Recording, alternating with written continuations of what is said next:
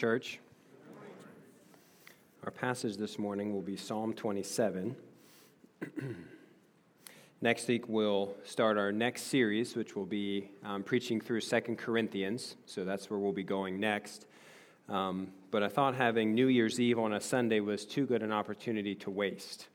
And so um, I've selected this psalm as just some thoughts and reflections on our new year as we prepare for celebrating that tonight and um, hopefully some thoughts that will help uh, shape our preparation for the year and guide our time in it. So that's our goal with um, Psalm 27 this morning. so, would you join me in prayer as we open the word together? Father, thank you so much for this day. Thank you for the chance to gather and worship. Thanks to you for such a wonderful time of just reflecting on your character and of our need for you and the fact that you are the one thing in this life and in this world that will satisfy perfectly. And so we're just grateful for that time and, and grateful that you have revealed yourself to us in such a way that we can know you and that you have met that deepest need that we have. Father, we thank you for your word. Um, every day we are more grateful for the truth that you have embedded in it and for the way that you speak to us through it. And Lord, as we turn our attention toward a new year, we are immeasurably grateful for what you've done here over the past year. Father, nothing that's happened here could have been done apart from your strength and your empowerment. And so we do give you the glory for what has been accomplished this year.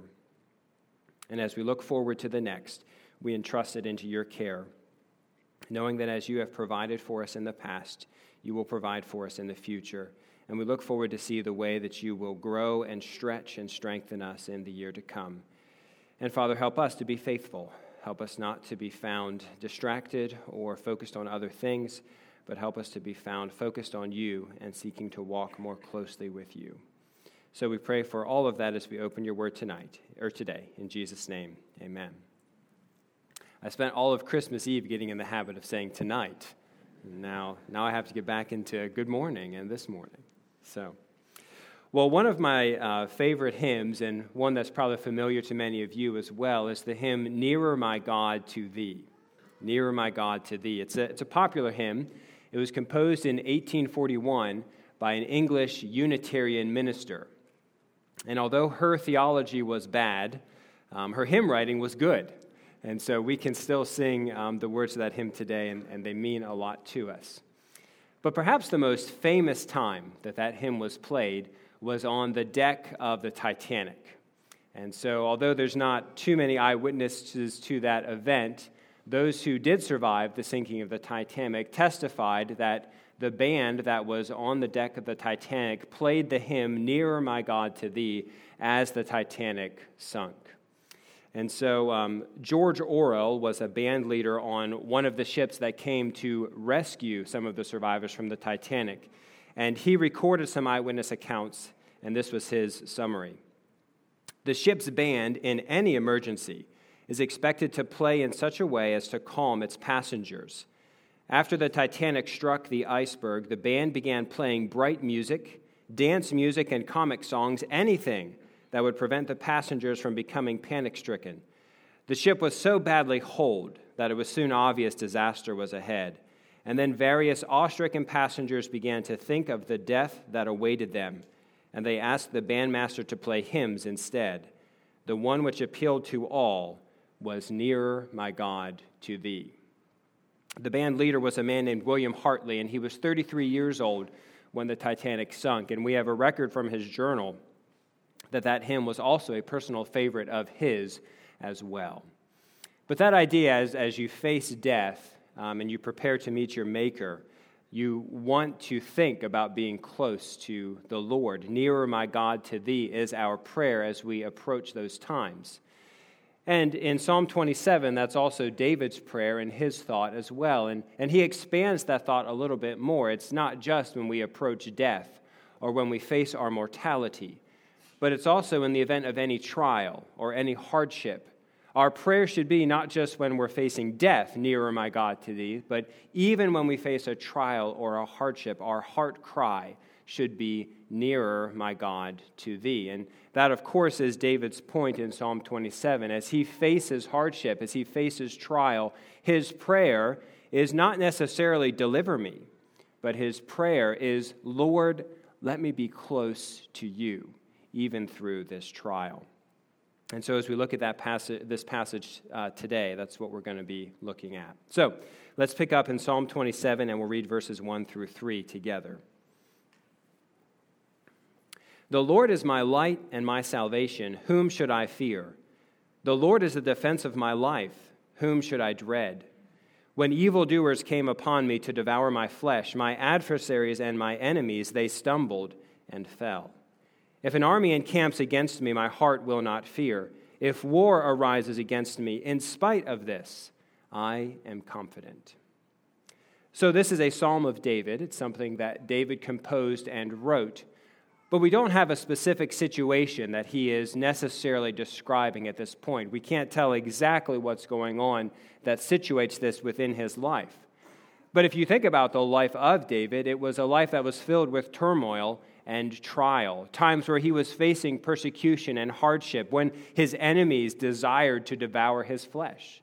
We can think of many instances through his life where this was true. Perhaps the most famous is when Saul was pursuing him before he was king and trying to kill him so that he could remove that challenge to his throne. But even when he was king, his own son, Absalom, rose up and rebelled against him and sought to kill him. And that's just within the, the own nation of Israel. That's not to mention all of the enemies that surrounded Israel, like the Philistines that sought to attack David and to destroy him. And so when we read about enemies arising and facing those who seek to kill you, David was no stranger to those kinds of situations. And so I think the things that he writes here could be applicable to any one of those times where he was facing an enemy. And so as we look at what he says in verse 1, the Lord is my light and my salvation. Whom should I fear? If you're like me, you're tempted to run immediately to what does it mean that the Lord is my light and my salvation? What is that picture that David is painting there? But I want us to pause before we even get to that point and look at what David does, just stylistically first. The Lord is my light and salvation in the face of a trial, in the face of an army coming against him, in, in the face of his life being threatened, where does David turn? His first look is to who his God is. The Lord is. That's the first thing that David looks at and the thing that he defines. Now, if you're like me, we're much more prone to define the 8,000 pound gorilla in the room that's terrifying us, right? We're prone to define the, the fears and the trials that are facing us. We're very good at defining the health crisis that we're facing and, and understanding the fear that comes from that. Or we're very good at defining everything that this financial crisis spells for us and the fear that that instills in our heart, wondering how the Lord is going to provide. Or perhaps we're very good at defining the, the economic collapse that is facing this country and the direction that our nation is on. And so we're much more prone to define our problems, the trials that we're facing, and to describe them in intricate detail. But that's not where David turns first. In the face of a trial, in the face of persecution, the first place that David looks is to his God. The Lord is my light and salvation. And so I would invite you to adopt the same habit in your own life when you feel anxious, when you feel concerned, when, when uncertainty grips your soul, rather than examining your circumstances and the fearful situation around you, I would urge you to look to your God. Examine his character and his attributes and understand who he is. And would his character be what gives you strength and security to walk through those uncertain and fearful times? And so we do look at the characteristics that, that David uh, describes here. The Lord is my light and my salvation. The Lord is my light means the Lord is the one who guides, the one who leads, who provides direction to his path. And so as we face uncertainty, the Lord is the one who shows us the way to go. But then an even stronger term is the fact that the Lord is my salvation. And of course, we're prone to think about this in, in sort of gospel terms that he saves us from sin. But in, in David's context here, salvation just means the Lord is the one who gets me out of a pickle. When I get in a hard time, when, when things get tough, the Lord is the one who saves me. He is the one who is able to save me. And so, if you look at this whole passage thus far, notice that the confidence for David, as he faces a hard time, as he faces an enemy, his confidence does not come from his own strength. Not once does he say, I am sufficient to handle these things, or the Lord has made me strong to do this. His entire focus has been on the Lord is the one who can save me. The Lord is the strong one. And I've often thought about that in, in my own life that, that fear is a very reasonable thing if everything depends on me. Right? Have you ever thought about it that way? Being anxious about the future or being afraid of what's going to happen is a very reasonable thing if I'm depending on my own strength. I am not smart enough or strong enough to figure out the problems that are coming toward me, the problems that face my family or this church or this nation, right? And so my hope has to be in something outside of my own strength and ability. My hope has to be in the Lord, the Lord who is my light and my salvation. And so, if that is true, if we can believe who God is, then what is the logical response? Well, just as it is completely logical to be terrified if everything depends on me, it is also completely logical and orthodox to not be afraid if everything depends on the Lord. Do you see that? If the Lord is the one who's in charge, if the Lord is the one who's in control and who reigns over this world, then I don't have to be afraid because I am trusting in His strength, His wisdom and knowledge, not my own. And so, like all sin, anxiety or fear as a sin is rooted in poor theology. When we indulge in fear or anxiety, we are indulging in poor theology. We are believing something false about our God. If we believe the God of the Bible, if we believe Yahweh as he has been revealed, then the natural result and application in our lives should be exactly what David says. Therefore, who should I fear? This is who my God is. I do not need to be afraid. And so when we indulge in fear or anxiety, we are indulging in sin. We are choosing to believe something that is not true about our God. Now, all sin also is idolatry. And so anxiety is not different than any other sin in this way. But when we indulge in anxiety, we are worshiping another God. We are choosing to worship something other than God. And generally speaking, we are afraid of God taking something away from us. That's what causes us to be anxious.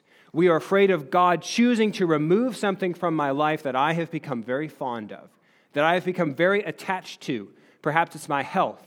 Perhaps it's a certain type of financial lifestyle. Perhaps it's a job or, or a family member.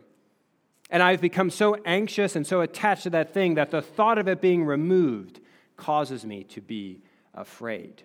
And at that moment, God has opened a door into your heart and showed you an idol. He has shown you something that you are worshiping other than God. And now I am afraid of this thing being taken rather than fearing God. And so, the orthodox approach for believers, it's not foolish. You're not crazy to approach life and say, I don't need to be afraid. And the reason for that is because of the strength and the power of our God. Not the strength of us or the wisdom of, of us, but because of who our God is. That's what gives us assurance and confidence as we go forward. So the Lord is my light and my salvation. Whom do I need or I, I, don't need to be afraid? The Lord is my defense of my life. Whom should I dread? When evildoers come upon me to devour my flesh, my adversaries and my enemies, they stumbled and fell. If an army encamps against me, my heart will not fear. And if war arises against me in spite of this, I am confident. And so here we see a, a clearer shade of the, the foes that David is facing. And it's important that we don't brush over this with, with sort of a, a light colored cloth. And sometimes it's, it's tempting to do that in poetry because David is speaking in a poetic way. But when he says, Evildoers came upon me to devour my flesh. I think that's a pretty serious thing, right? Okay, good. I'm seeing some head nods. All right, thank you. Wanted to check my Hebrew there. I'm glad everybody's clear on, on the seriousness of that threat. Yes, that's a terrible threat. That's a terrifying situation, right? I'm not sure that I've ever been in a situation where I could say someone wants to devour my flesh, right? This is terrifying what David is facing. It's a terrifying situation. But I want you to notice one word in verse 2. And this separates us from the teaching of the prosperity gospel. Because up to this point, everything that I have said, um, a prosperity gospel preacher would say as well. But at this point is where we change direction from that, that false teaching. Because notice what verse 2 says when evildoers come upon me when evildoers come upon me. That's an important assumption. It's not if, it's not maybe when they come upon me, it's when. David expects evildoers to come upon him. He expects persecution, suffering, and painful situations as he follows the Lord. And, and that list I gave at the beginning of David's life gives illustration to that. He was God's chosen king, he was a king after God's own heart. And yet, he experienced intense suffering and persecution within his life. Obedience to God does not exclude the presence of suffering and pain in the life of a believer. And so often for us, it's important that we adopt this attitude as well, because much of our problem with suffering comes from the fact that we expect no suffering in this life. We expect that we are entitled to no pain and no suffering in this life. And so, as a result, when pain and suffering enters into our life, when persecution does come, then we become angry at God for introducing this pain and suffering that we do not deserve. And instead, I think we ought to adopt the same attitude that David has.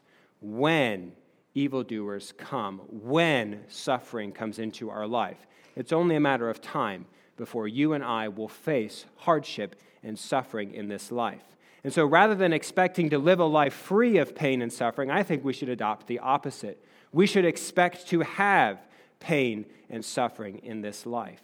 We should expect things not to work out for us, for there to be hardship and trial for us within this life. And as a result, it's important that we shape our thinking according to this passage before that hardship comes. So when evildoers come, not if. And so, with all of that as context, let's look at what David's request is of his God based on this truth. Look at verses 4 through 6 with me. One thing I have asked from the Lord that I shall seek, that I may dwell in the house of the Lord all the days of my life, to behold the beauty of the Lord and to meditate in his temple. For on the day of trouble, he will conceal me in his tabernacle, and he will hide me in the secret place of his tent. He will lift me up on a rock, and now my head will be lifted up above my enemies around me. And I will offer sacrifices in his tent with shouts of joy. I will sing, yes, I will sing praises to the Lord. So in verse 4, we see David's request One thing I have asked. Now, this phrase, one thing, does not mean numerically one thing. If you read through the rest of the psalm, David has many requests that he's making of the Lord. And so, the one thing that he is asking of the Lord is not numerically one, but it's priority. His most important request is this one.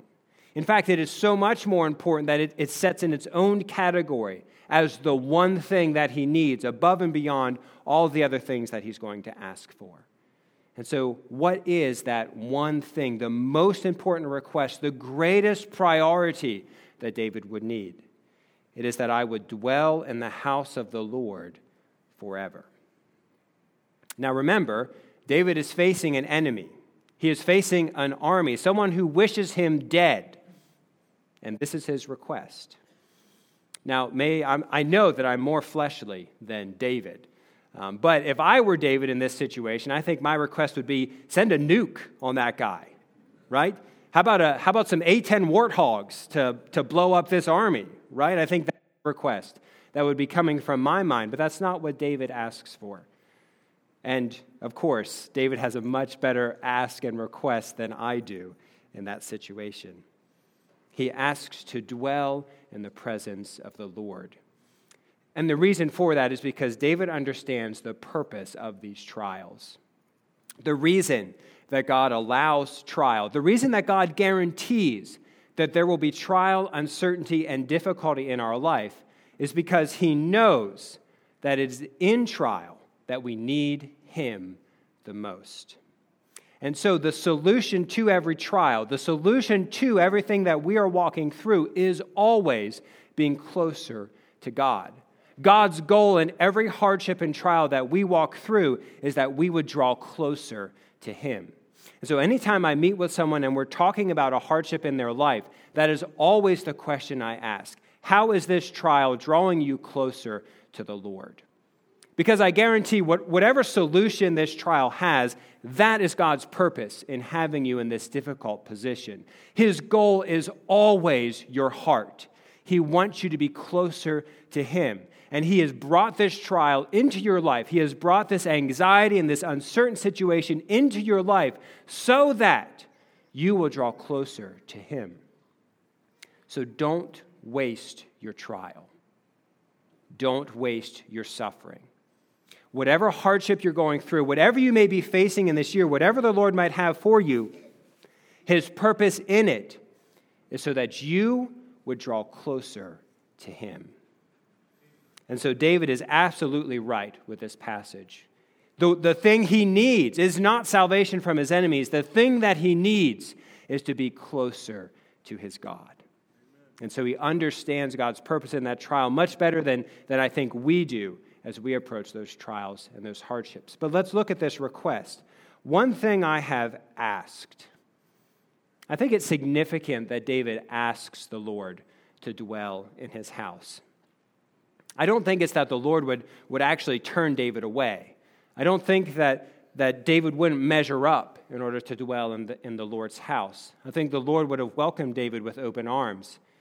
But I think it reveals the appropriate attitude by which we approach the Lord and we seek a relationship with Him. We are not entitled to a relationship with the God of the universe. It is an act of great mercy that God would deign to know us and to have a relationship with us.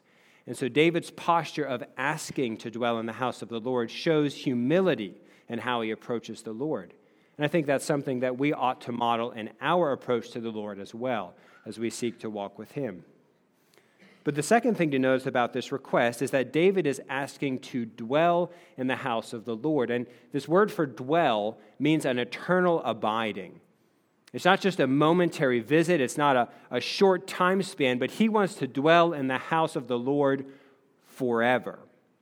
And I think that's important too, because many of us are prone to have a crisis relationship with the Lord where when things get bad, we run to the Lord and we get his help, but as soon as things get better, we move on and we sort of forget that we really need him until the next crisis comes, and then we run to the Lord for help. But that's not what David is articulating here.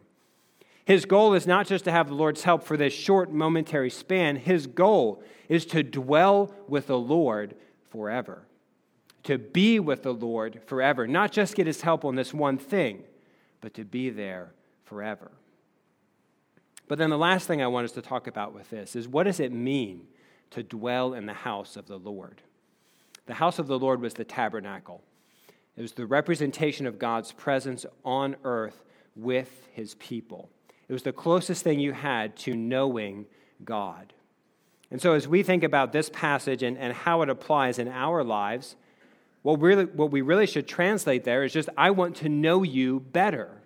Dwelling in God's house means I just want to know you. I want to understand you, Lord. I want to know you more and better. And so we don't have a tabernacle to go and, and see God revealed, but we do have His Word. And I would submit to you that's something that's far better than any tabernacle could produce. And so, if, if we are reading along with David here, and if, if our desire as we look forward to this new year is that we would know God better, there's no better way to do that than to be in His Word. And so I would challenge you at the start of this new year.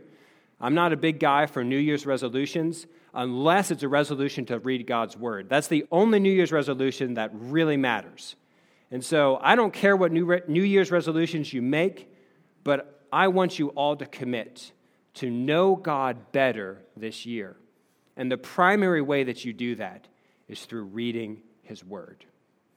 And so, whatever that looks like for you, whatever your quiet time has been this year, I want you to set a goal for yourself to know God better through His Word this year. Maybe that means starting a quiet time. It's not something you've ever done before. That's great. Just start doing it. If it's something you did for a while and you've fallen away from it, let's recover that discipline and do it again. And if it's something that you're already in the habit of doing, let's make it deeper and more personal and more meaningful than it's ever been before. To dwell in God's house means to know Him better, and the way that we know our God is through His Word. And so I would love for this place to be a church where we are known for people who know the Word. We are deep, not just in our fellowship and our relationships, but we are deep in our personal study and knowledge of the Word. There's nothing that's going to change your walk with the Lord more than personally reading the Word for yourself every day. And so that's how we can dwell in the house of the Lord. I don't want any of you moving in here this week, okay? I'm going to kick out the squatters if that happens. But I hope that what you take away from this request is to invest deeply in the Word of God. And so that's David's one request to know his God better. But then as we look through verses 7 through 14, the second half, we see this echoed a second time. So let's pick up in verse 7. Hear, O Lord, when I cry with my voice, and be gracious to me and answer me. When you said, Seek my face, my heart said to you, I will seek your face, Lord. Do not hide your face from me. Do not turn your servant away in anger, for you have been my help. And do not abandon me, nor forsake me, God of my salvation. For my father and my mother have forsaken me, but the Lord will take me up. Notice the repetition of those requests that go through there. Hear me when I cry. Be gracious to me. Answer me. Do not turn, turn me away. Do not hide your face from me. Do not abandon me. Do not forsake me. The repetition of those requests that, God ha- that David has for his God. And they reveal something in the midst of that trial, don't they? What's David's greatest fear? What is he most worried about in this situation? It's not that his enemies would win, it's not that his enemies would triumph, it's that God would remove himself from his relationship with David. The greatest loss that David would feel would be losing that closeness with his God. And so we're seeing that, that desire just repeated a different way. I want to know you. And as such, I'm going to request that you not leave me. I don't want to lose the relationship I have with you because this is the most valuable thing to me. And then he continues in verse 11 through the end on that same theme. Teach me your way, Lord, and lead me on a level path because of my enemies. Do not turn me over to the desire of my enemies, for false witnesses have risen up against me, and the violent witness and I certainly believed that I would see the goodness of the Lord in the land of the living. So wait for the Lord. Be strong and let your heart take courage. Yes, wait for the Lord. And so his final request is verse 11 Teach me your way, O Lord. Teach me your way. Another way to, to interpret that or to think about that would be help me to walk according to your statutes. Help me to walk according to, to your word. Help me to know how to live. Help me to know what to do. How am I supposed to live in this life? And so, again, if we think about that in terms of the context, his request is not that the Lord would destroy his enemies. His request is that the Lord would show him how to live in the midst of it. In this trial and in this situation, Lord, give me the wisdom to know how I ought to live in the midst of this difficult and painful situation. As there's persecution and suffering all around me, give me the wisdom to walk according to your way. And then he concludes with these wonderful words in verse 14, which really tie us back into the beginning. He says, Wait for the Lord. And that really means to rely on the Lord, to be dependent upon Him. And then notice what it takes in order to wait on the Lord. If you're going to wait on the Lord, you're going to need strength and courage. Wait on the Lord, be strong, and let your heart take courage. And so, as we approach a new year, a year in which we are seeking to wait on the Lord, to rely on Him for His wisdom, for His strength, and His guidance, what we are going to need as a church is strength and courage. We need strength and courage in order to rely on the Lord. And those things sound counterintuitive, right? I'm depending upon the Lord, I'm waiting for His strength. And yet, what that produces in me is strength and courage in order to wait for Him. And so, as we approach this new year, a year which could have uncertain and anxiety inducing situations, my prayer is that we would be a church that would be filled with people who are strong and courageous, people who are willing to wait and rely on the Lord for His strength and His provision. May that be true in my own life, and I pray that that's true for you as well. Let's pray. Father, thank you so much for this rich passage. Thank you for the truth that it shows us about your character and nature. And Father, I pray that you would help us as we face uncertain times and difficult situations Father, may, may our first thought be to meditate upon who you are, to view your beauty um, in your house. Lord, I pray that your character and your nature would be what encourage us and strengthen us. Help us to not be foolish enough to find encouragement from our own strength or preparation or wisdom, but help us to find great comfort in knowing you and in trusting in your strength and ability to provide for us. Lord, free us from idolatry. Help us to not worship anything in this life or this world more than we worship you. And Lord, if that means taking away the things that we hold dear, we surrender that to you, also that we might know you better and seek to walk more closely with you. And so we do thank you for a new year, for the chance to walk closely with you. Help us to be faithful. And we pray all of this in Jesus' name. Amen.